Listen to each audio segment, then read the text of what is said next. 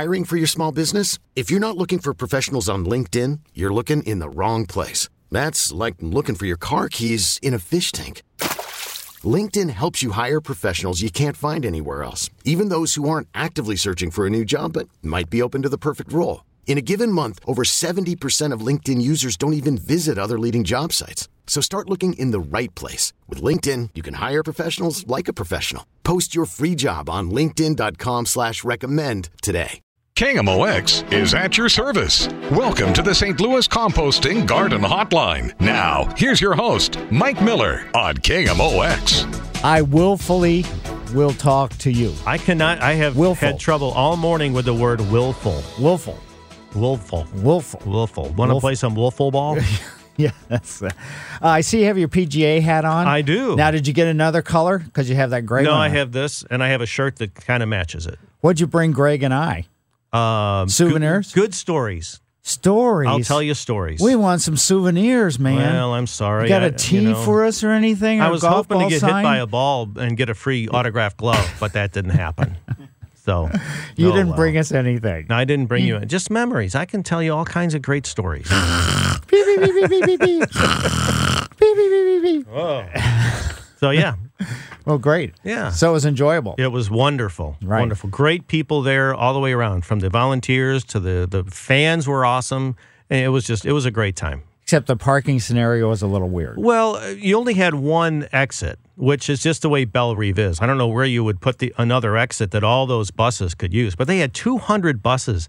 The day uh, on Friday when it rained, when we left, there were buses lined up all the way from Bellerive all the way to 141 down Ladue Road. Whoa. all the way. And so I mean, yeah, it was crowded leaving, and that was that was kind of a pain. But I don't know what else you could do. So what kind of know? buses were these? School buses? Oh no, they were nice coaches, like Whoa. that teams travel on. That if you take a tour, those kind of, and they must have been. I saw license plates on them from Pennsylvania. So it must have been like every bus in the Midwest almost. and uh, so, I mean, yeah, it was crowded leaving. It was crowded there. But that's what happens when you have a big event like that. Right. You know? Great. Sounds So- like you had fun. It was great. Well, thanks for sharing. My pleasure. Any more memories? Uh, stories? I'll tell you. Great. Okay. Folks, thanks and welcome for stopping by. We'll be taking the Good Gardening Stroll shortly. Call 314 436 7900 or 1 800 925 1120. On Saturday mornings, we get together to discuss your yard, your landscape, garden, houseplants, potting mixes, uh, soil improvement, pruning, bugs, diseases, plant removal, plant installation. Remember my words open opportunities. After that, it's going to take physical and mental effort on your part to make it a continuing race in this marathon. So uh, Greg's producing again today. Thanks to him. I greatly appreciate it. He always keeps me from stumbling, or if I do stumble, he helps me quickly recover. I'm Mike Miller, by the way. I've been doing the Garden Hotline since 1994.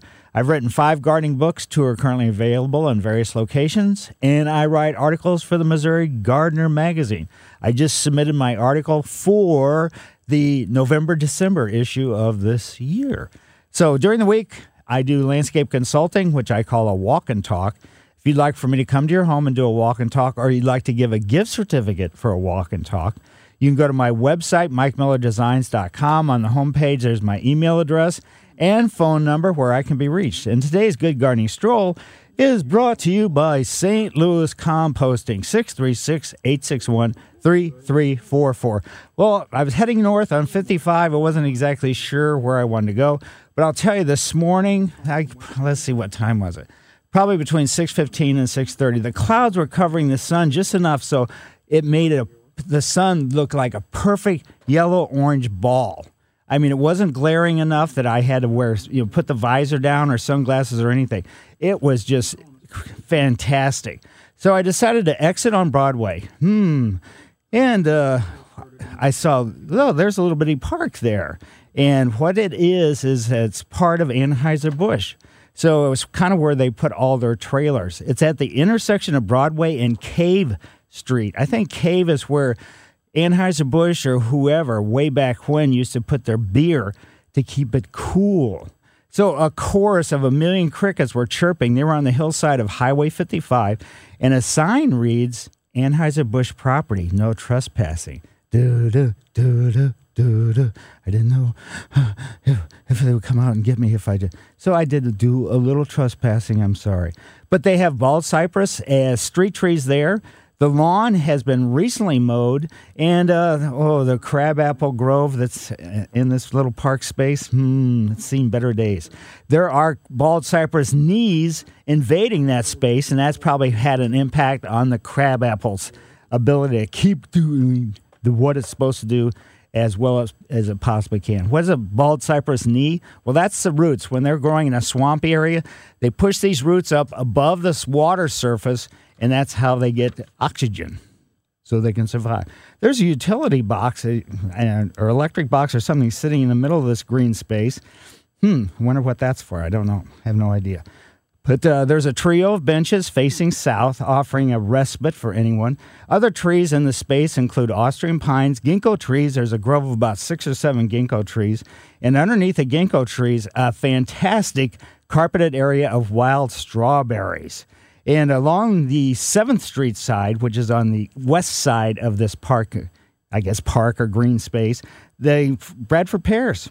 That's the street trees there. There's also some viburnums, some miscanthus, some Norway spruce, which soften the parking lot fencing. A few yews with some green moss growing underneath them. And across 7th Street, right from where I was, the South Broadway Athletic Club Gymnasium reminds this obviously not being used for a long, long time, reminds from uh, times long ago. Ah, the clock is ticking. Time for me to go. Mike Miller, KMOX Garden Hotline, back after these messages. KMOX is the weather station. Get the forecast here every 10 minutes, mornings and afternoons, with weather bulletins at once on the voice of St. Louis, KMOX. Welcome back to the St. Louis Composting Garden Hotline. Once again, here's Mike Miller on KMOX. Yes, folks, is summer over yet? I don't know. It's still pretty darn hot. But uh, 314 436 7900 or 1 800 925 1120. We're going to start off in Creve Coeur and go into Sally's yard. Hi, Sally. Hey, good morning, Mike. How Hi. are you? Very good. My dog is fine.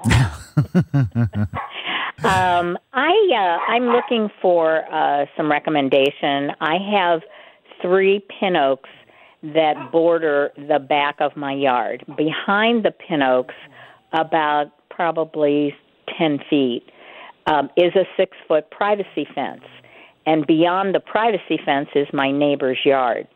What I'm looking for uh, is a tree or shrub that grows about maximum 15 feet to block or screen the view into my neighbor's yard. It has to be able to grow under the canopy of these three oak trees, and it has to have um, a nice canopy that grows kind of um, horizontal so that it will fill in that space. Uh, how old are these trees, your pin oak trees? How big are they? Uh, well, they're varying ages. One is over 50, 55 years old, Yikes. and the the um, the other two are probably less than 40 years old. But they're very healthy. I, I don't Yeah, want. no, I'm just asking because the, that means there's a substantial amount of root systems underneath the soil. So anything that you put there is going to have a really, really difficult time to get established because of the, you know, the existing pin oak trees. I see. Now, can you sacrifice some of your yard coming out, not going between the pin oaks and the fence? um, I, I'm not sure I understand your question. So, what are you, are you talking about planting in between the pin oaks? Or are you talking planting between the pin oaks and the privacy fence? Yeah, uh, a little of both. The space that I would like to fill certainly is between where the pin oaks grow, but behind it, closer to the fence. Yeah, I was asking if you could plant in front of the pin oaks because that might be a better opportunity for getting something established, but that's going to sacrifice some of your yard if you did that.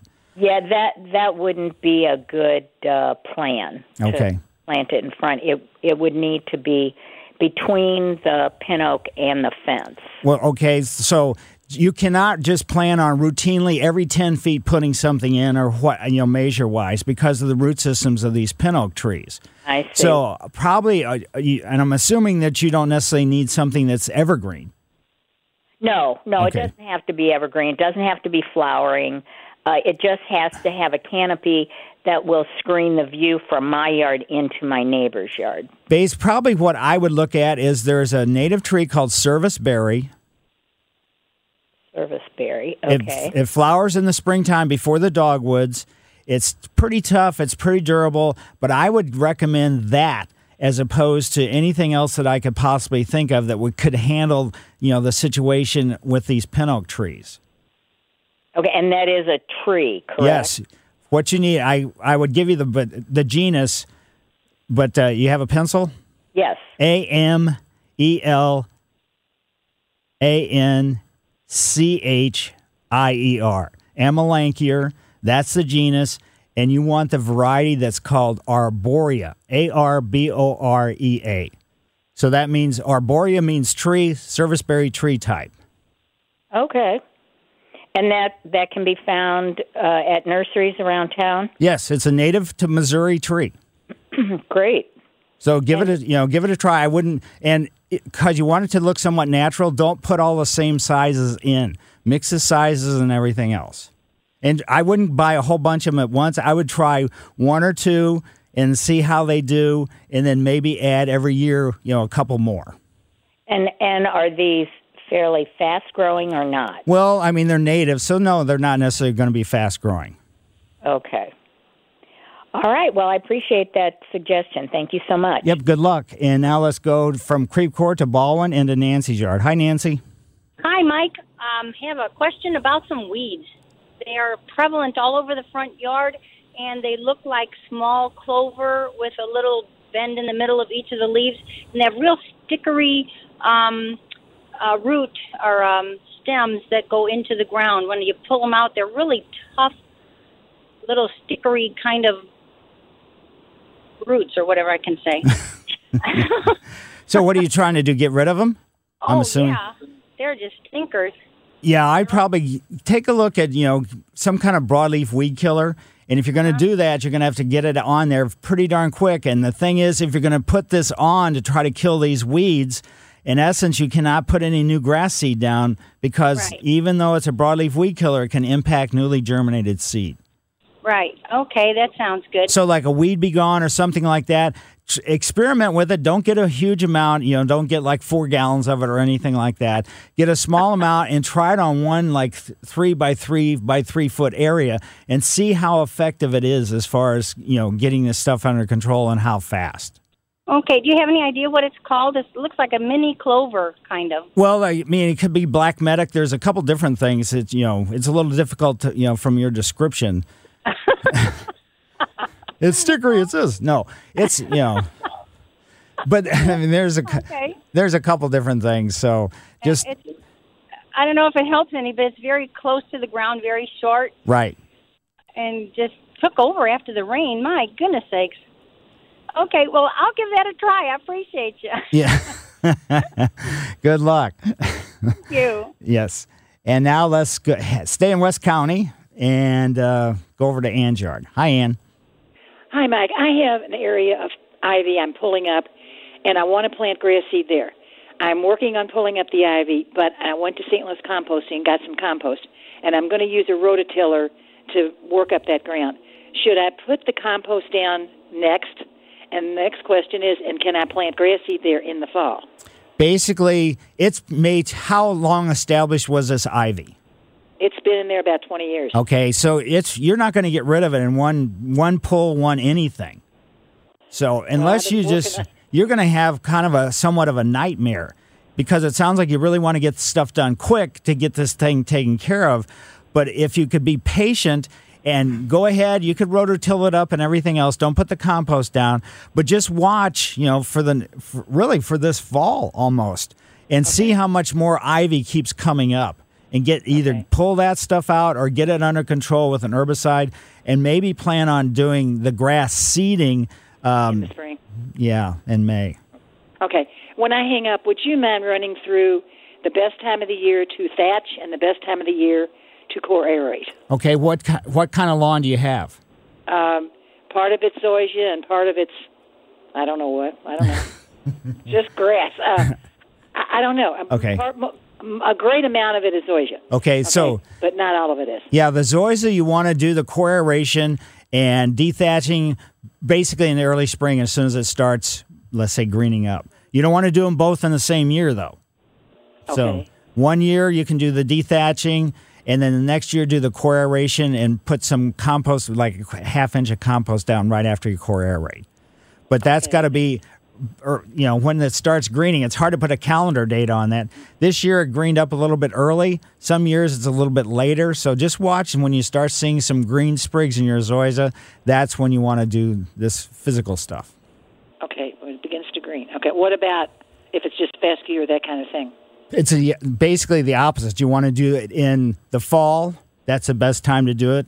Fescue, bluegrass. So either one, the dethatching and or you know the core aeration. Okay, thank you very much. I appreciate it. Certainly. Let's go now to Ladue and to Pete's Yard. Hi, Pete. Hey, good, good morning, Mike. Hi. Hey, um, so quick follow up on the ivy question. I've got an area that I'm trying to reclaim uh, and put uh, some flowers and whatnot, and I have a bunch of ivy there that I've sprayed with a herbicide, and uh, that ivy seems to be pretty tough because it's showing signs of life. Yes. That's something you think I need to nail multiple times. Yeah, and I would, you know, if you can, I don't know if you cut your own grass or whoever does, before you put another herbicide down on top of it, I would mow it and really chop it up really well because and then put the herbicide down right after you mow because you've opened up all kinds of wounds that lets the herbicide get absorbed in much quicker and much better. Because this time of year as I you know I've said every week for the last couple weeks, the plants are developing a waxy cuticle. They did that a while ago because it was so hot and dry, and that helps them from dehydrating so much the foliage. So the ivy has it as well. So consequently, the herbicide may not be as effectively absorbed. So it's this is not the ideal time to be doing this, but it's a time that you chose to do it. Okay, real real quick one. Um, I also have some daylilies that don't seem to be uh, bothered at all by this herbicide. Are, uh, do they have a particularly? Uh, and I and I did break them up a little bit, like you suggested when I sprayed them, but they seem to be coming right back. Very resilient plants. So what herbicide are you using? Are you using like a broadleaf weed killer? No, I'm using. Um, uh, it's it's a Spectracide product, but it's it's supposed to be killing all uh, all plant matter. So yeah, why it's not getting the daylilies, I don't know. Unless you're just not getting enough on in the daylilies, or also the daylilies, the foliage is probably headed towards dormancy. So again, they're not absorb absorbing as much. So that may be the part of the factor as well. Okay. Can I ask one real quick question, which is actually my original question on the arborvitaes? Um, I've got a lineup of them, and I need to move them. Uh, won't bore you with the details. Uh, what's the life expectancy of transferred arborvitae? All depends on who's doing it, how big they are, and everything else. You have to have a substantial root ball, or else I wouldn't bother, you know, doing it. I would say leave them and just get some new ones. okay, because I've got seven of them side by side. They're, they're touching each other, so Right. like I probably would. Pull out every other one or something. Oh, okay. I hadn't thought about that. All right. Thank you very much, Mike. Yep. Appreciate it. Good luck. And let's see if we can get another question before break. Virginia is in Kirkwood. Hi, Virginia. Hi, Mike. I have had a Bradford pear removed from the end of our driveway, and there's kind of a um, the the ground goes down from that point, so the Bradford uh, pear's roots were showing on that on the hillside. Mm-hmm. Um, my problem is that trying to get grass to grow in that area is terrible. Right. It's the weeds are growing wonderfully well. It, what can I do? Any suggestions on that? Basically, the root system, even if the stump was ground out for your Bradford pear or any tree, the root systems will stay viable for several years after it's been beheaded. So during that time that you know the root system is still viable, it's going to be absorbing nutrients and moisture, and it's going to be competing with anything that you put there. But the weeds are tough enough to be able to, you know, yeah, I mean, not every weed can grow there. Only certain weeds can grow in that circumstance. So I had thought of the roots still being alive. So, so it's the same problem as trying to grow grass under a tree. exactly. Okay. And then slowly but surely, the roots will start imploding. And depending upon how healthy the tree was and everything else, any place between three to four to five years before the roots enti- entirely implode. oh, what a pain in the neck. Okay. you answered my question. Thanks much. Certainly. Mike Miller, KMOX Garden Hotline, back after these messages. This is the St. Louis Composting Garden Hotline with your host, Mike Miller on KMOX. Excuse me while I eat one of my mistakes.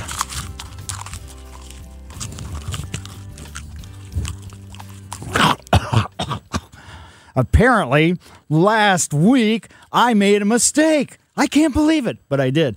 Lawn doctor, I gave the wrong phone number out. So if you want to contact Lawn Doctor, go to lawndoctor.com. Forget the phone numbers that I'm saying. Lawndoctor.com. That's the best way to go about it. Boy, oh boy, I hate to eat my mistakes. All right, let's go back to the phones. Bob from Baldwin, how are you? Good, Mike. How you doing? Very good. Listen, uh, we have a question uh, about what to plant in an area that is that drains but is very wet.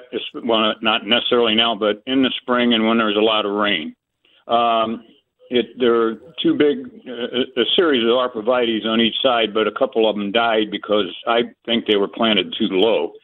And we wanted to fill that void in with maybe something uh, like crepe myrtle or whatever to give some color.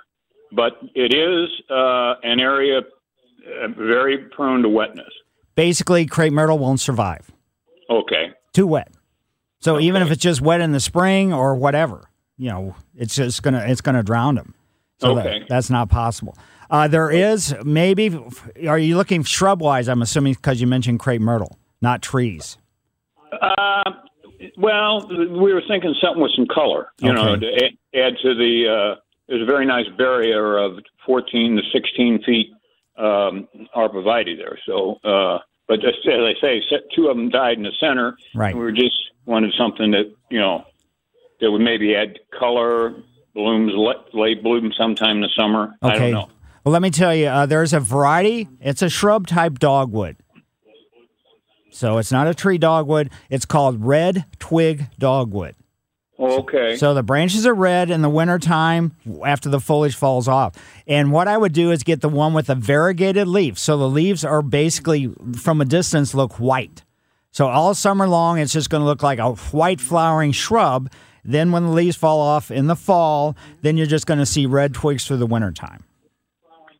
Okay. Um, and do they, when they, as they start maturing, what's the diameter? What's the growth?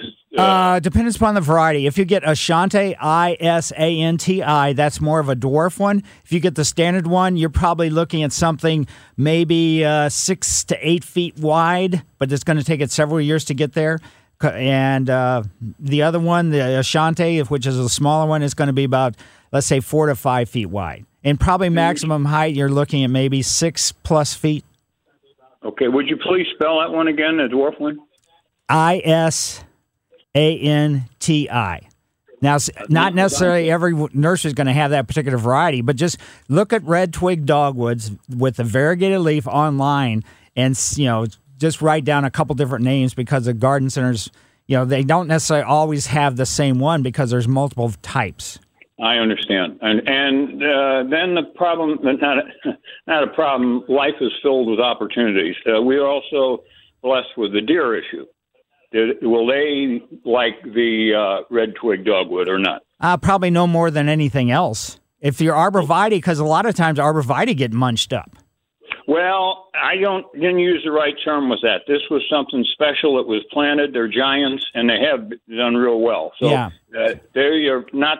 They have not been bothered by the deer. The deer do not like them, nor- does snow or ice. But uh, any anyway, uh, in other words, the red twig's not going to be bothered any more than anything else. Right, As long as- exactly. Any other options for that area? I not? mean, when it's wet like that, you know, there's a sweet bay magnolia, but that's going to be about a 10 to 15 foot high magnolia tree that can take wet soil.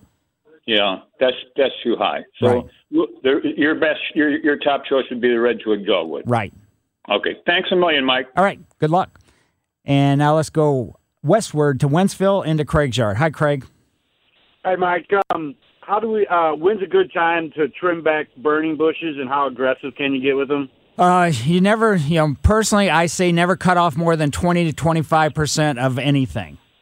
Okay. Because, and I would wait because you're growing them so you can see the red leaves in the fall. I'd wait until Yeah, the right. leaves have turned red and the leaves start falling off, prune it at that time. Or you can wait until spring before the new growth begins and then prune them at that, prune them in the spring. Okay, great. And also, uh, my irises the last couple of years uh, haven't been getting a lot of flowers. Do I need to thin those out? You can thin them, but any of the clumps, the bunches of leaves that don't have a flower stalk, in other words, that didn't flower this year, just throw them away Oh, okay. because they're just gotcha. old. Now, Is that what people want to argue with me about that, but because just some of the varieties just kind of poop out after a, you know a certain amount Yeah. of age. And they're pretty old, I guess, because they've been with the house for a long time. So- Oh, okay, Okay, so if, if they're not if they're not doing any good, just get rid of them. Right. Okay. All right, sir. Thank you. yep, and you can always buy some tubers, some new ones, you know, at your favorite Yeah. garden center. And put those in. I put those in the fall, then, right? For Exactly. spring. Yeah, absolutely. Great. Thank you. Yep. And now let's go to Millie. Wow, first time in Illinois over to Collinsville. Hi, Millie. Hi, Mike. I need to know if there's something that will kill wild violets other than digging them. They are very, very, very tough. Yeah. So, I mean, you could take. I, I, I, do you have them in big clumps, you know, like multiples, or are they just kind of sporadically in yeah, your lawn? Spread, they're spreading in my lawn mainly from the neighbors. I've tried to keep them out, but it's just almost impossible. Yeah, it's, it's it's a really. I mean, they're just really, really tough. If you can be patient, you can take a chair or a stool out with you, and just step on the violet, each individual one, and then just paint some Roundup right on those leaves that you stepped on. Oh. That's probably the best way you're going to go about getting rid of it. Yeah. Okay. Because I mean, uh, I've found personally, even though a lot of the broadleaf weed killers like Weed B Gon and stuff say they'll kill violets, I don't. You know, I'm not seeing that happen all that often. Yeah, I've sprayed them some, t- you know, with the Roundup, but not, you know, crushing the leaves, and it doesn't really help much. But I'll try breaking the leaves and see if that helps. Right. Okay. Thanks a lot. Yeah, you're going to have to do it pretty quickly because they're headed towards dormancy, just like any of that kind of stuff. Oh, I didn't know that. Yeah, they do go dormant. Oh, okay. Okay. Thanks a lot. Yep. Now back to Baldwin again into Jerry's yard. Hi, Jerry. Good morning, Mike. How are you? Good. Um, I called you a couple weeks ago about nutsedge, and you gave me the answer, and I got to tell you, it worked fabulous. My lawn service tried to do something, and what they put down, I think, made it even grow more. So, yeah, I I thank you very much. Now I, I've got a second invasive problem. Um, what the heck do you do to get rid of honeysuckle? We had bushes that were probably 15 feet tall. They made great cover for deer. The neighborhood cut them down, but now we've got the stumps in the ground and the stuff sprouting up again. Right. What can I do? Uh, and and I'm talking about a hundred foot wide yard that has nothing but stumps, and they're probably two to five inches in diameter, out of which I've got new shoots coming up. I know I, the stumps are going to be tough. I've got to drill them and burn them out and all that stuff. But how do I kill the? How do I get them dormant so I can start to kill the stuff off?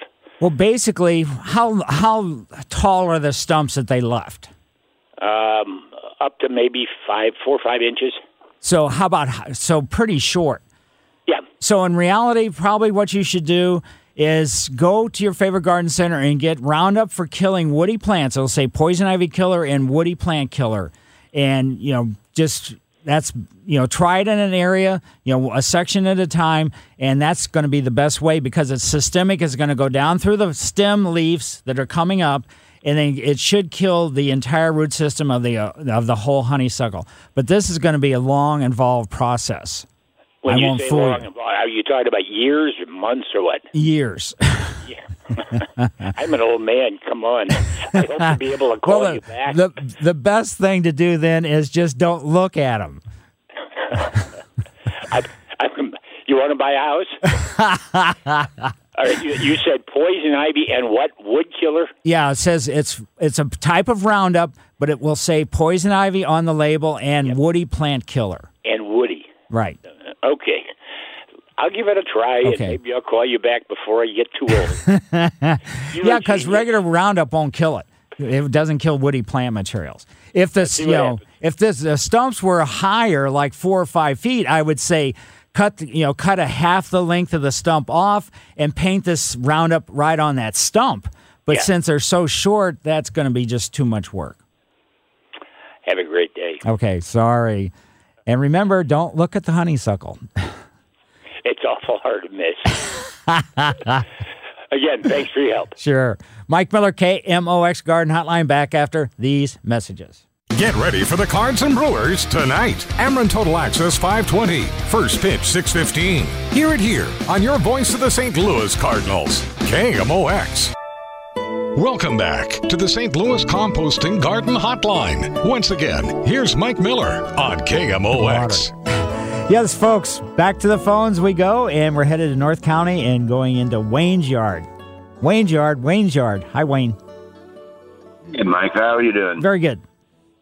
I have a question about roses of Sharon again. I've called you about this before on how to trim them. Is any time of the year for these type of plants um, able to be trimmed?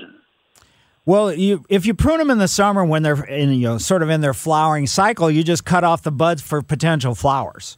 So yes, they can be pruned any time of year, but the best time to prune them is anytime after the foliage falls off, all the way up until the new foliage starts growing the next year. So you've got about a six month window of time. So some let's say sometime between October and March. That's going to be the best time to do it. Okay, but the the the problem is is that I did that and I've done that two years in a row. And whenever you start getting the growth and you're in the middle of summer, the plant after the branches that you have cut grow new branches, Right. which produces more buds, which makes those branches start leaning even worse because you have so many buds per branch that it's just unbelievable. How far back should you cut? Um, let's say an original branch that comes off the trunk of the tree. Well, are these in full sun? Yes. So they're in full sun because usually you don't get that willowy growth in full sun. Oh, So- we get it bad. Yeah. So uh, Really you're bad. just going to have to maybe like look at each individual. I don't know how many you have, but cut, you know, let's say half the branches lower than what you would the other half. So cut some of them back the whole, you know, I don't want to say all the way to the ground, but cut them back to a, you know, a couple feet and then see what the growth does from that standpoint. See if you can get these trunks to be a little bit more substantial. Right. The trunk itself is not the problem. It's the branches that's Right. coming off the trunk. Right, but I'm um, saying cut back the branch, half the branches back to the trunk, you know, and Okay. and see what happens as a result of that. Okay, so go back half. Right. Okay, that's that's kind of what I'm looking for, and that's the reason why I'm asking you about this time of the year because, like I said, I did it in the winter, uh, and it looked fine. You know, looks like it should be just fine. And come the middle of summer, I was really wrong. That's why I'm thinking about just doing it now to get it to where it should be. I think with the weight of the buds and everything on it, and see if this works any better. Because cutting cutting it after all the foliage is fallen off just doesn't seem to be doing the trick. On a couple of them, yes, but on most of them, no. Well, once you prune them, they're not going to push out any new growth on the ones that you pruned. This, you know, this late in the season, they're not going to put out any flower buds. They're probably not going to do anything. I don't even know if they're going to put but out. I'm thinking that I'm thinking that just the shaping of it now with the foliage on it might give me a better idea because in the winter it just apparently it hasn't been working. You know. Yeah, give it a give it a try and see what happens. Okay, I just want to make sure I'm not going to kill them. No, no, you shouldn't kill summer. them. As long as Okay. you know the trunk is healthy, as long as the leaves are full size. The reason why I ask if they're in the sun, there's a, a house down the street from me that has Rosa Sharon growing underneath the shade of a sycamore tree, and they are super willowy. And they're the leaf size is undersized and everything else. But if you got full size leaves and you're lucky enough to have all these flower buds, even if they are heavy, then uh, I mean that's that's kind of a good way. But uh, you want to you know kind of get them under under control. That's what I'm trying to do is get it Yeah. under control. I mean, they're they're healthy as can be. It's Right. just unbelievable. You're lucky. Oh, thank you. All right, you have a great day. Yeah, maybe not lucky. You just have a great skill. So thanks. Let's head head over to Columbia, Illinois, into Glenn's yard. Hi, Glenn. Morning, Mike. Thanks a lot for taking my call. Um, I have heard you talk about the ground augers, like for uh, for gardens and everything, drilling you know four, five, six inches down. Right. Would my full size, uh, very very mature pin oaks, and my I've got uh, gumballs. Uh, they're they're losing some limbs, and some of them are starting to die. If I went around putting like four or five holes around a tree this fall, once the you know heat lets up, and dropped in a, a few uh, pellets, like maybe an inch worth of 12, 12, 12, like a triple 12, would that work on on getting some fertilization into these big old uh, mature trees? No. You don't want to put that kind of fer- you don't want to put fertilizer in like that. You're you're feeding the soil, then the soil will in turn feed your plants, your trees or whatever. So you want to come out half the distance between the in- extension of the branches and the trunk, start augering holes all the way around, about a foot apart, then go out two feet further, all the way around, and each hole backfill with compost. That's the best thing you can possibly do. And uh, older mature trees are going to have dead branches. There's dead wood. There's no getting around it. There's nothing, and certainly fertilizer like that is not going to do a darn thing. To, you know, as far as helping the health of the tree, especially something like triple twelve, which is basically developed as an agricultural type fertilizer, a one season shot type thing. I see. Okay. All right. To uh, to your lady, uh, just as as an add on here, to your lady that was calling a couple of weeks ago, wanted to know where the hummingbirds were. Uh, right now, I'm sitting on, on a deck talking to you, and we have hummingbird wars. There's four or five of them. Would I recommend that she plant some canna bulbs? Right. Because they love those those bright top red tops about 30 or 40 feet away from your feeder because then the girls can get in and the big uh, ruby throat won't be chasing them away. So so put some other uh, plants out like uh, that that they enjoy. Like she has a shrimp plant. Shrimp, they love shrimp plants too. Right. And I, you know, I've got hyacinth bean vines, and that's what they come into my yard. I've got the cannas too. They don't seem to spend as much time around the cannas, the red flower cannas, as they do around the hyacinth bean vines. So, yeah. So, and also that lady, maybe she should move over to Columbia, Illinois, since you've got such a. Thanks for taking my call, Mike. Sure. Appreciate it. And let's see, we probably won't be able to get another call in because we're going to have to take a break. But uh, if you have any questions or concerns, or just take a look out your window, maybe something that you haven't haven't thought of, then you can get your name and where you're calling from. Just call and Greg will answer the phone. So, other things that you need to still be doing, even though we have had some rains and everything else, thank goodness, but the crabgrass has just exploded, spurge is everywhere. So, weed control, as far as how much you can do, it's going to be pre emergence next year for when the forsythia is in bloom. That's when you got to get rid of these summertime, the warm season weeds, spurge, all that other stuff. Like I said, crabgrass, foxtail, and everything else. But this year, the crabgrass, I mean, I went by a yard in my neighborhood. They didn't have any grass at all. All it was was crabgrass. And it was all in flower now, and those sort of scary looking things coming up are just filled with seeds. So, Mike Miller, KMOX Garden Hotline, will be taking your questions after the news.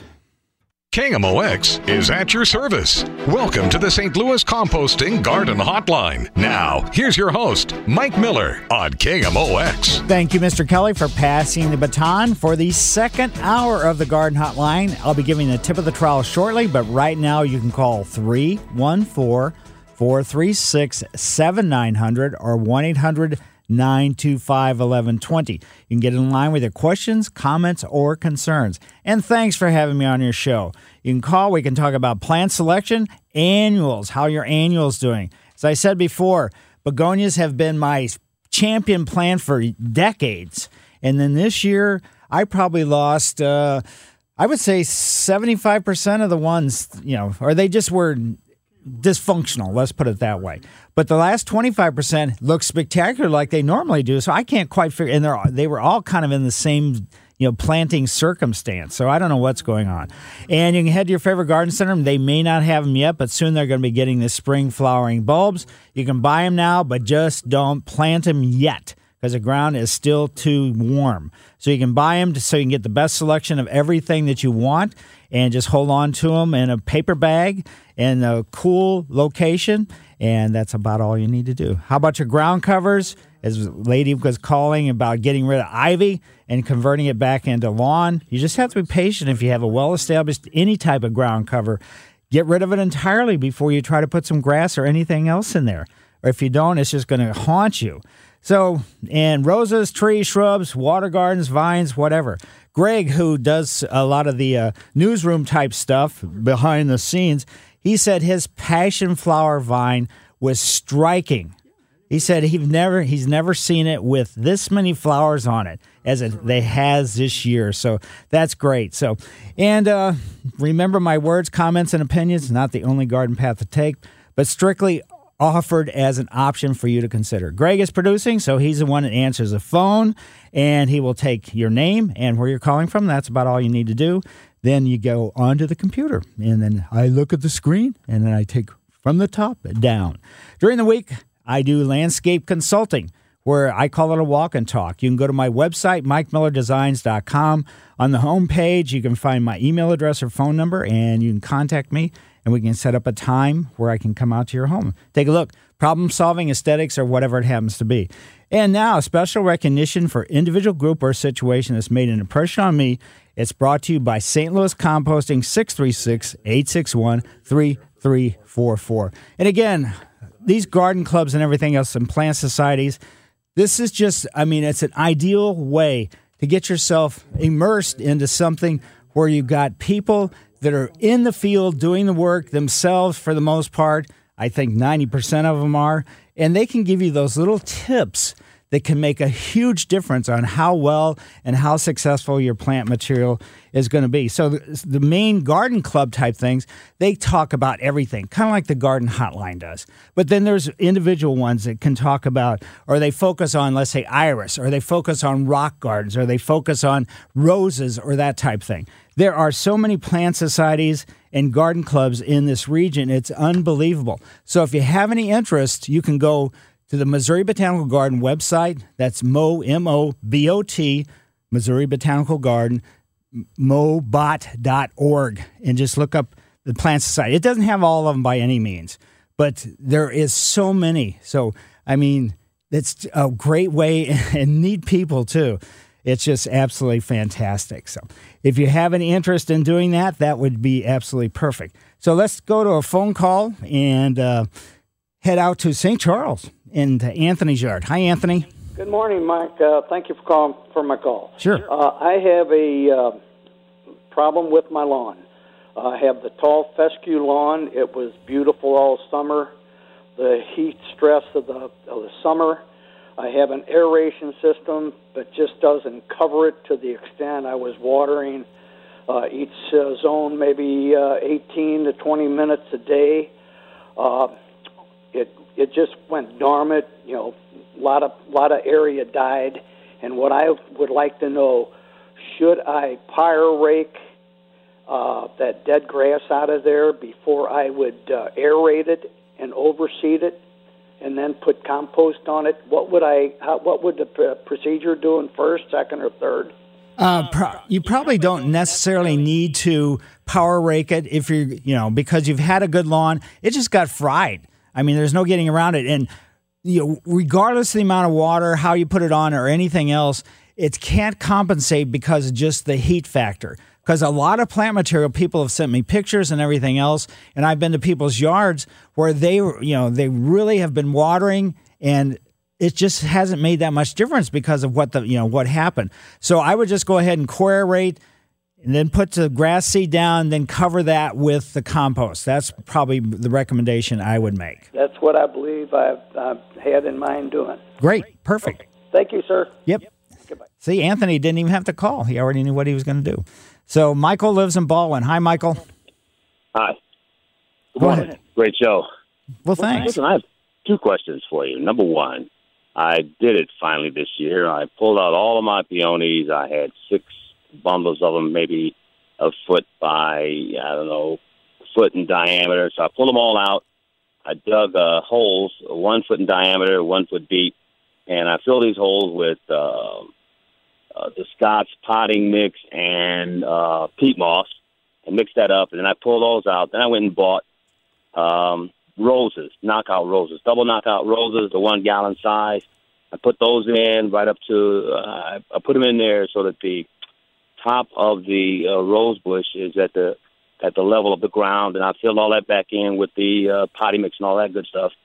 And so these are double knockout roses, red and pink, and I uh, my house faces east, so they get at least uh, six hours of sun, and they're doing just fantastic. Oh, and then my question for you is this: so before I had the um, uh, Scott's mulch all around the peonies, so I'm wondering if I should pull that out, put in white stone, uh, and I, I use the preen down before that. So how do I take care of these so that they, uh, number one, uh, continue to grow, and number two, do you pull the uh, blooms off once they fall off? My second question is the knockout roses is, is the main thing, but my second question is so I, I also have a Japanese maple on one of the house, and so it's not doing so well. It hasn't been for the last couple of years, but I covered it with the preen and I put down the mulch, and I'm wondering if that could be a problem. So I wonder if you can uh, talk to me about the roses, how to care for them to make sure they grow well, and what do I do about this Japanese maple? Well, basically with the roses, uh, just you know, if you just you didn't really give them any real soil in there when you mixed, you know, when you poured all this stuff in there. So I would be a little concerned about that. I would also be a little bit concerned if you planted them at grade, they're going to because of the potting mix and the peat moss that you put down in there, that's got a lot of air pockets in it. It's going to shrink and those air pockets are going to go away. And then it, around the roses, they're going to be a depression, and water's going to sit there, and that could be problematic. So I would say that would be one of my concerns. Second of all, if you're going to go grow roses, you have to have some fertilizer. But we're at basically the end of the season to do any kind of fertilizing or fertilizer with nitrogen on roses because they have to go head towards dormancy. So that's, you know, I would say just get ready next year, get some rose fertilizer, and get ready to go as soon as the, f- the foliage starts coming out. As far as cutting off the spent flowers, that's really up to you. That's an aesthetic call. It doesn't make that much difference at all. And if your Japanese maple has been in the decline for a, a period of time, um, I would say whatever you, whatever there is right there right now, it's probably I don't know how old it is or anything else, but it's probably just kind of at the end of its life. Oh, I see. So it's like it's like 14 years old. I've been living there 14 years now. So yeah, I mean, uh, I don't know if it's one of the ones that have the very dissected leaf, or if it's a regular standard size or anything else. But we're finding that a lot of times they, you know, their lifespan is not as long as what we think, or as long as what we see in other locations. I see. So what do I do about these roses? Have I did the wrong thing? Do I pull them out and put uh, potting uh, soil in there? Or? No, not potting soil. You should mix whatever you've put in there with the existing soil surrounding the area that you planted. So, in other words, you have to have some existing soil because if this is luxurious area that you've put down in the hole, the rose roots are going to hit that horrible soil or normal soil on the perimeter, and they're going to turn back in and stay where it's nice and easy to grow. So that's why I always tell people to mix any kind of soil amendments they're putting in the ground with the existing soil to give the plant material root systems a taste of reality. Uh huh. Okay. But I didn't do. I'm. It's some of that in there. You know, you, there's no way to get all the dirt out. There's some of that. You know, because it's a very clay type thing. Once you get down about six inches, you're in ball when you're in clay. So oh, I know. I to, the whole region's that way. To try to give it some kind of something to something to grab onto. I don't know. Yeah, I mean, I grew up in Ellisville, so I know about the soils in West County and every place else too. All right. Okay. So you just have to, you know, mix it all together. It's just with a rototiller or whatever. Okay. I got you. Okay. okay. Thank you, sir. Yep. yep.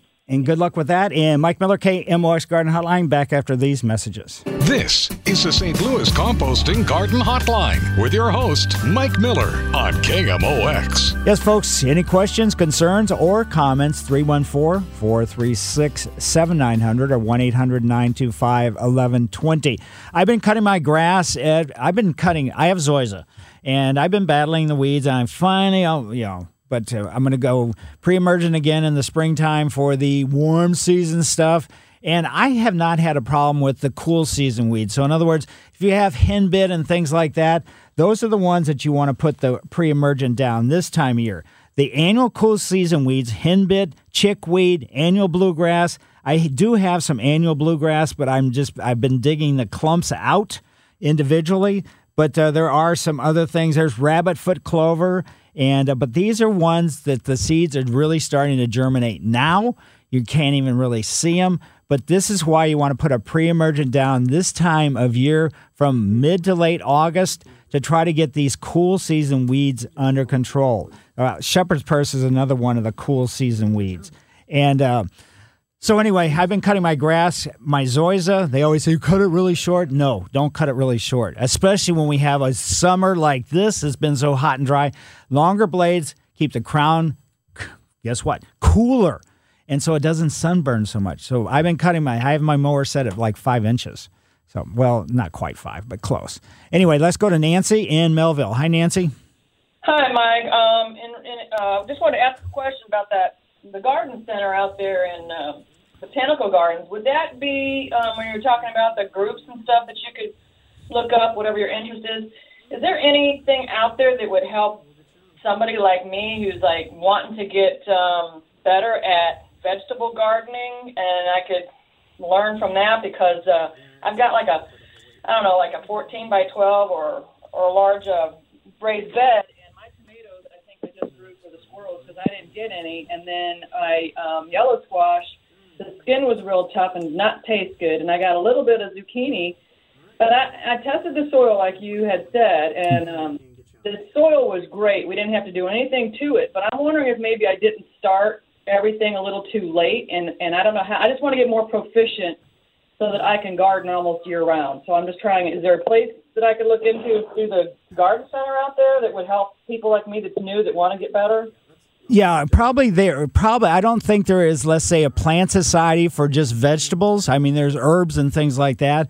But if your soil's in good shape, I would think wherever you got the plant material, did you grow your plants from seed or did you grow the ones that were already started? They were started. So, and did you get them from a, I don't want to say a reputable, but a year round garden center? Because they're going to have a tendency to take care of their plants a lot better than, let's say, a place that's only out for you know there for six months and then it shuts down. Well, without naming a name, it was a grocery store. Oh, the source of your plant material may be the problem. It was a higher end grocery store. Let's just say that. so you think it was where I got them from? Yes, I do. I think you that probably had a lot to do with it. Okay, and I have a question. Why? Um, well, I tried to do the. Uh, zucchini and the yellow squash from seed. And why did it say to make a mound? What's the is there is that important to have a mound when it says that on the packet? That basically says you want to have the root system, the crown of the plant, that's where the leaves and the root system meet. You want to have it higher than the surrounding ground. So in other words, there's no chance that it's going to get too wet. Oh, okay. Gotcha. Because if I'm watering, I don't want all that laying in the Right. Ground and all that moisture. Okay. All right. I appreciate it. Have a great day and a great weekend. Yep. So it's going to, you know, if your soil's in good shape and everything else, it's where your plants came from and fertilizing too. Now I say, oh, fertilizing just cosmetic, but things like crops do need to be fertilized. So that's something you got to be conscious of as far as that goes too. I didn't do that. I only fed the tomatoes with uh, Miracle-Gro. Well, get tomato food, get you know fertilizer specifically for for certain things because it's going to have micronutrients in it that you know just regular Miracle-Gro doesn't have. Do I need to mulch my vegetable garden? Uh, no. Okay. All right. I appreciate it. Thank you so much. Certainly. Now let's go to Keith in Collinsville. Hi, Keith. Hey, hi there. I got a battle with Bermuda grass. Ooh and it's been a six year battle. Uh, when I first attacked it, I about this time of the year, I hit it with Roundup, and then I put some cheap 12 12 12 fertilizer to try to get it to come back. Then I hit it again with Roundup, did the same thing three times. Then I burned it off. Then I t- took a shop vac and I shot back all those cotyledons or those runners up, and it came back real nice for about a year and a half. And then I got hit with the Bermuda grass again. So I hired a service, and uh, the neighbor had the service come out, and they have this new product called Pylex. Are you uh, do you know about Pylex? Uh, not specifically, no. Is it sp- uh, is it targeting? Is it one of the herbicides that targets Bermuda grass? Yes, it's okay. uh, and uh, it, it, it, it's very, very expensive. Uh, they recommend doing it three times a year. It's $180 uh, per application, and it's a three-year process. And they don't guarantee it. so I've had. I'm in my second year of this treatment, and it, it, right now, it, you know, all that Bermuda grass is dead and they're going to do it one more time, and then I'll aerate and then overseed. And uh, my question, I guess, is those cotyledons or the runners that you see in Bermuda grass. Right. Every junction, every juncture of that cotyledon is a seed, and I'm afraid that no matter what I do, I'm not going to get rid of this. That could very well be the case. Now, you're positive that it is Bermuda grass because there's Yes, a grass that mimics Bermuda grass, and it's called nimble. N I M B L E. Nimblewill. So nimblewill is just N I M B L E W I L L. It is a very difficult herbicide or difficult weed that looks like Bermuda grass to get under control. I was at a lady's house and she had a, as far as a very specific herbicide to get rid of that. So look at the Nimblewill online and make sure that you have that because everybody kind of assumes when it looks like your Bermuda grass, that's the only thing it can be, Well, but it- there is it- something It's else. been it's confirmed that it is Bermuda grass. Okay. By by the service, and they they said the same thing. And those runners, and and I just sent my payment in, and I also put a piece of that that runner in with my payment, and I said, "Is this going to do?" And and I haven't heard back from him yet. but I mean, and I did that roundup thing, uh, and it worked, but it just comes back. Right. I mean, yeah, I even thought about digging up the whole yard and taking a scoop, you know, taking five inches of the soil out, but th- that stuff goes way down deep. And it's a it's uh, where I live. It was a natural prairie area, so that that Bermuda grass has been in there for years. Right. And uh, my wife says, just don't look down anymore, look up. Well, that's what I would have to say. You can get a sod cutter and cut out the Bermuda grass, like pieces of sod, and then leave that area just open. And then anything that starts coming up as a result of cutting the sod off, its sod cutter is going to take about an inch or so, inch and a half of the you know top of the soil off. Anything that comes up in that area, then go back after it with the herbicides. Yeah. Uh, well, I just wanted to let- uh, uh, wanted you to know, or if you knew anything about this Pylex. It's P Y L E X, and uh, they it, they they use an eyedropper to apply it. It's very expensive, Right. And uh, I didn't know if you had heard about Pylex. I haven't heard of that one, but I like I say there are certain herbicides that are specifically to target, you know, things like Bermuda grass, things like nimblewill, or whatever really difficult grasses to get under control. Okay. All right. I guess I'm going to have to just start looking up. exactly. Or, you know, golf courses love Bermuda grass. Just put a little golf course in your backyard. Well, that's what I thought too. Why couldn't I make a hybrid? You know, like zoysia. Right. Why couldn't you? I mean, why couldn't they just make a hybrid Bermuda grass that? Because it'll kill out, and you don't have to cut it. Cut, you know, you cut it maybe three times a summer or Right. something like that. Exactly. So, all right, Mike. Thanks. Yep. And now let's go to uh, Linda in Pacific. Hi, Linda. Hi, Mike. I have two questions about my surprise lilies. Um, where the flower uh, used to be, I now see like four or five green pods at the end of the stalk Right. that are a little bit bigger than the size of a pea. What are those? Those are actually, in theory, seeds, but they're probably not going to be functional seed. Okay. And then the second thing is um, the stalks. Can I just cut them off at ground level now, or do I need to leave them up for a while? Oh no, you can cut them off as soon as they as soon as the flowers start fading or wilting. You can cut the stalks off. It's the leaves that have to stay. The flower stalks on any plant doesn't make any difference as far as health goes. Okay, great. Well, thank you very much. Certainly. And now let's go to Becky in St. Charles. Hi, Becky. Hey, how are you? Good. I have a question about a white pine. Okay. It's generally been very healthy. We keep all the needles around the and the bottom four. Becky, you're going to have to give us a call back. It looks like you got dropped. Hello. Yeah, go ahead. Yeah, give us a call back, Becky, and we'll put you right on the top. So let's see if we can get uh, CJ in Kirkwood. Hi, CJ. Hi, Mike. Um, I had a landscape company come out and and do uh, mulch and define the beds and add some beds and such. And the, I I think they got carried away with the mulch. Um, I had some good mulch around the existing beds, but they put more mulch on it and up to the trunks of the trees and the shrubs and the hostas and everything. So I've been out uh, pulling it back from the tree trunks and, and all. But now I've got rings uh, there, and I'm wondering if um, that's a good thing. Uh, so there's like a donut of mulch on top of this crown of mulch around the trees and such. Um, and there, it's also in some places it's almost a foot of mulch. Whoa. Yeah.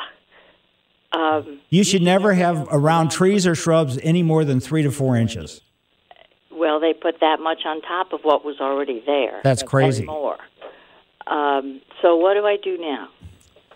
Uh, I guess you're going to have to have a yard sale and just sell bags of mulch. No, I mean you got you don't want it that deep because it can cause problems. Just even if you got it away from the the trunks and the stems and everything else, it could be trouble.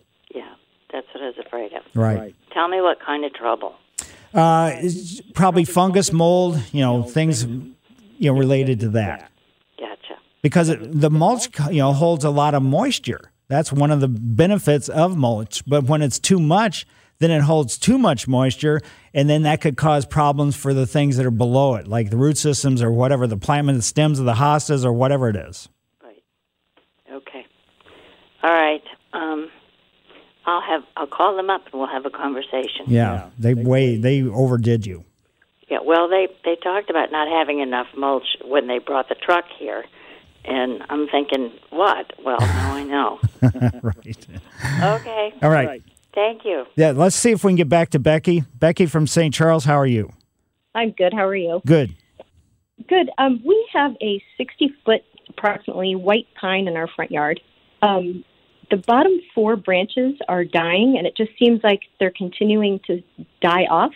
We do keep the needles around the bottom of the tree, and the rest of the tree looks healthy. What would cause that?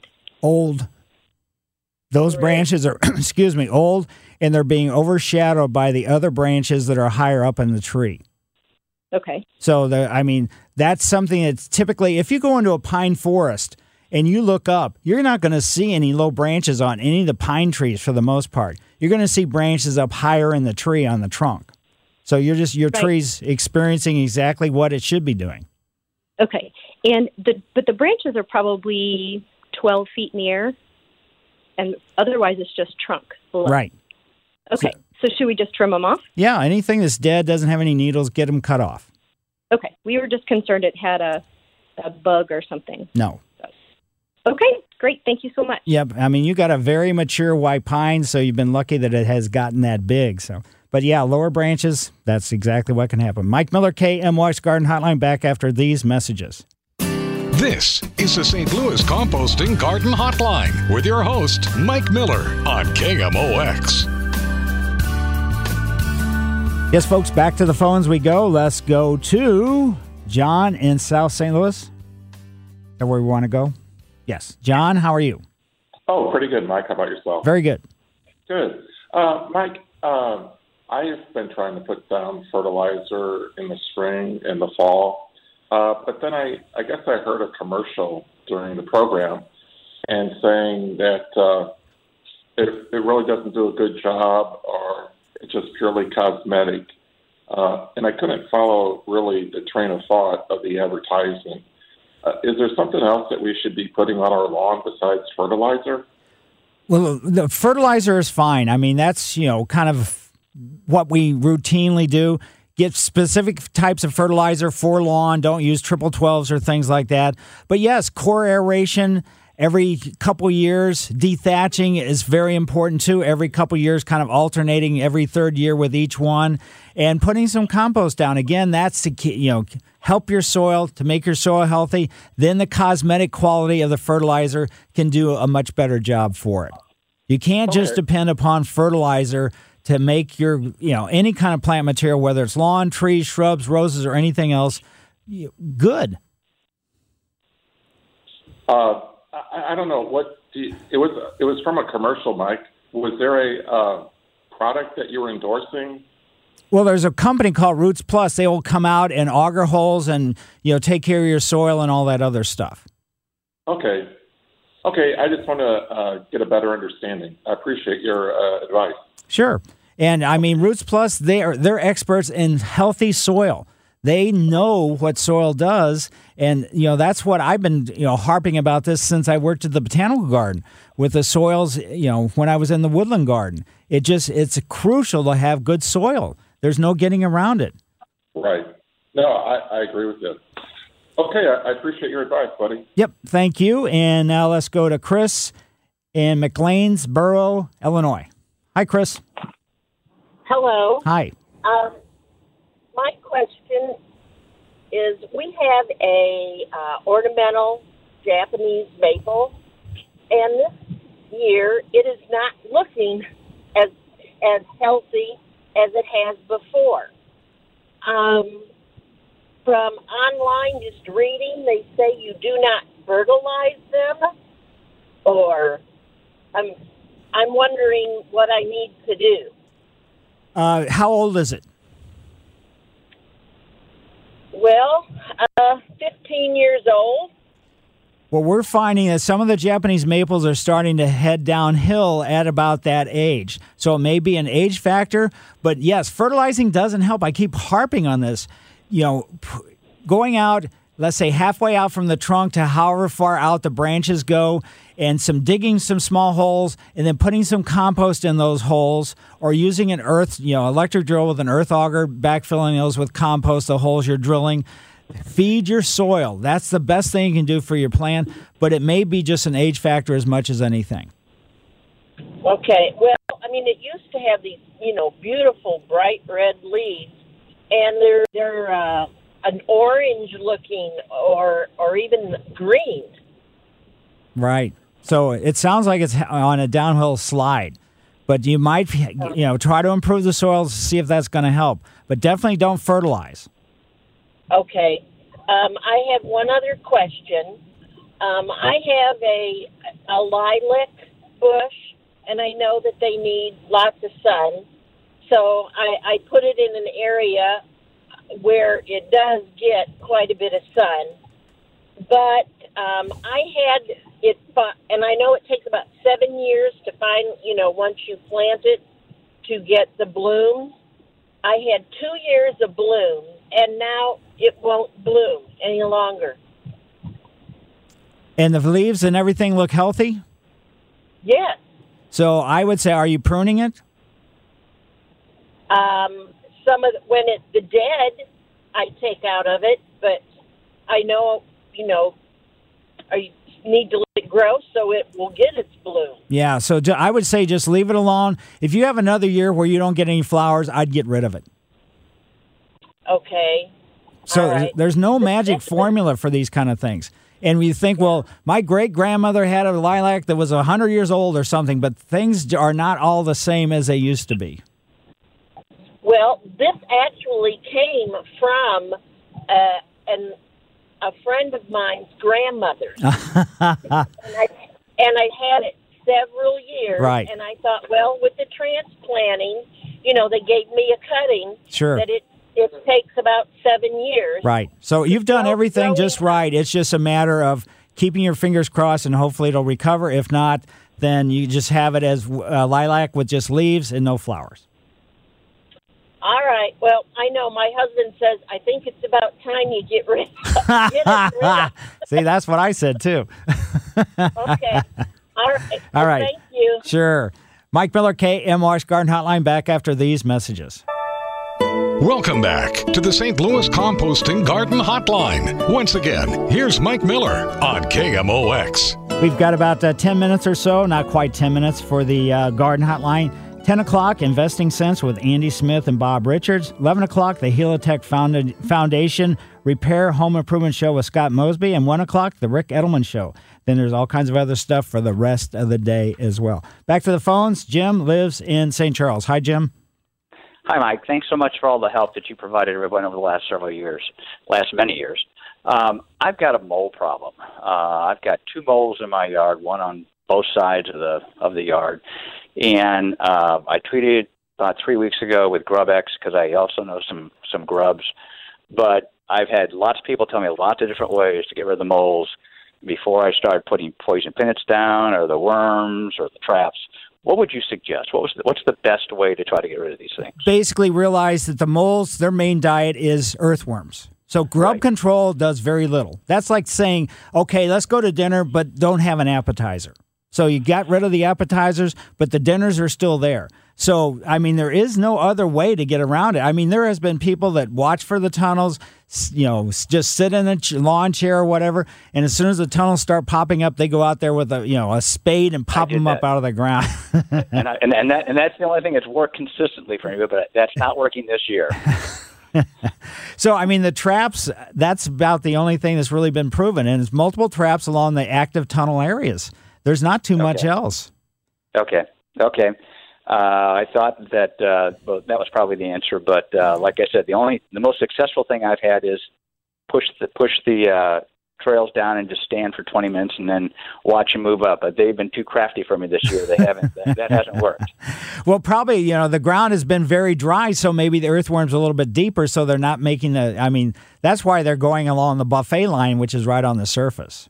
Okay. Okay. Well, thanks so much again for all the help that you provided. Sure. Now let's go stay in St. Charles County, but go to St. Peter's into Kirkyard. Hi, Kurt. Hey, Mike. Uh, tell me, what do you think about allowing uh, ivy vines to grow on tree trunks? I don't think it hurts at all.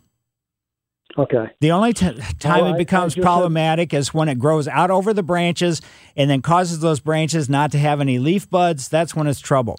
But you can go all over the all over the country and see some really old trees with a lot of ivy on the trunks, and it doesn't hurt the trunk whatsoever. Okay, very good. I, I had just heard. Uh, we just moved into a piece of property that's got some uh, a clump of like three. Uh, these are maple trees. Are rather large. They've been here for a while, and there's ivy growing up the sides. And peop some people have been telling me, take that ivy down. It's going to kill those trees. No, it doesn't. But doesn't happen. It No. good. Okay, thanks. I appreciate your time. Yeah, and like I said, only when it starts going out over the branches and prevents the branches from, you know, being able to do any foliage because leaves are how trees make foliage. Nutrients, moisture from the root system sends it up to the leaf, and the leaf uses sun to make chlorophyll, which is food. So thanks, Kurt. And now let's go to Crestwood. Cindy, how are you today? Fine. How are you? Good. Um, so I have in my front yard a flower bed that's uh, landscaped with the landscape rocks, and it has two big evergreens, which I want to get rid of, and then remove all the rock and plant um, some new plants. But my question is, when I get rid of those evergreens, should I have that stump and the roots removed, and then can I plant new plants in that spot? They can grind the stump out, they cannot get the roots out unless they came in with a bobcat and dug them out. Okay. Um, so I should. Would you recommend that the stump be grinded out? Well, it's I mean it's kind of a it's it's accelerates the you know let's say decomposition of the root system a little bit, but the roots depending upon what kind of plant, how old, how healthy it was, can last for multiple years after the trunk has been ground out and after the tree has been removed. So is it um, just a risk then to plant something in over that? Right. So I mean, you could have them come in, you know, take that stuff out, and then come in with a heavy duty rototiller and see if you can tear up a bunch of the root systems, you know, that way. But still, you're taking somewhat of a chance depending upon what you're trying to grow in there. Okay, and I haven't decided what to put there Right. yet. Um, this is just in the planning process. And then um, I'm I also have a fireleaf maple tree that's dying, so I'm going to have that removed. Um, would you recommend getting that stump um, grind it as well? Well, it's stump grinding. I don't know how much that actually does, to be honest. It's more of a cosmetic thing. It's more of a mental thing. Yes, it does, like I said, accelerate the you know decline of the root systems, but it's not going to make the huge amount of difference. It's not going to mean okay, we ground out the stump, now you can plant. It's not going to happen. So um, okay, So I mean, the choice is up to you. I'm just saying it doesn't really do all that much as far as causing the root system to decline. So, if I didn't remove the stumps from the flower bed, I would just have to plant around them. Right. Okay. And then, yeah, I mean, they're only going to grind out the stump like about, you know, eight to 10 to 12 inches. So there's still solid wood underneath that. So, I mean, it's not a, it doesn't get rid of the stump by, you know, trunk stump or anything. So thanks, Cindy. Let's go to Neil in St. Louis. Hi, Neil. Hey man, I'm so glad to get you. I uh, I get, I have three peach trees. One is like five years old. The other one, two is three. They bear fruit this year, so I know I'm late. Huh? They already done bear fruit. Yeah, you're really lucky because it's just, yeah, I mean, usually that's not going to happen at that young of an age. You ain't uh, you wait now. Slow down with your short man butt. I want. To, I know I'm late for what I'm talking for this year. They bearing. I got fruit, and the fruit is wormy. Oh. I need to know who I can call to next year. I'll start in the for to make sure that I get rid of the worms. I got to call somebody to spray. Do you have a telephone number for somebody professional in that department? I want to spray my fruit trees for worms. Okay, basically, you need to go to your favorite garden center and see who they would recommend. Since you live in the city of St. Louis, try Bayers and then see who they would recommend to do that. What's their name? Bayers, B A Y E R S. They're on Hampton Avenue. Be bad on be uh, okay. B A Y E R S. Thanks, Neil. And thanks to everybody for calling in. Sorry, we kind of ran out of time. We couldn't get to everybody, but uh, this is a time of year where things are starting to transition from summer into fall. So, but you know, if you've got a problem historically with cool season weeds, the pre emergence got to go down very, very soon. Mike Miller, KMOX Garden Hotline. See you next week.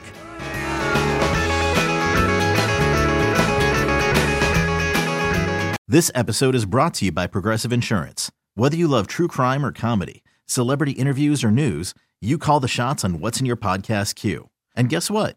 Now you can call them on your auto insurance too with the Name Your Price tool from Progressive. It works just the way it sounds. You tell Progressive how much you want to pay for car insurance, and they'll show you coverage options that fit your budget. Get your quote today at progressive.com to join the over 28 million drivers who trust Progressive. Progressive Casualty Insurance Company and Affiliates. Price and coverage match limited by state law.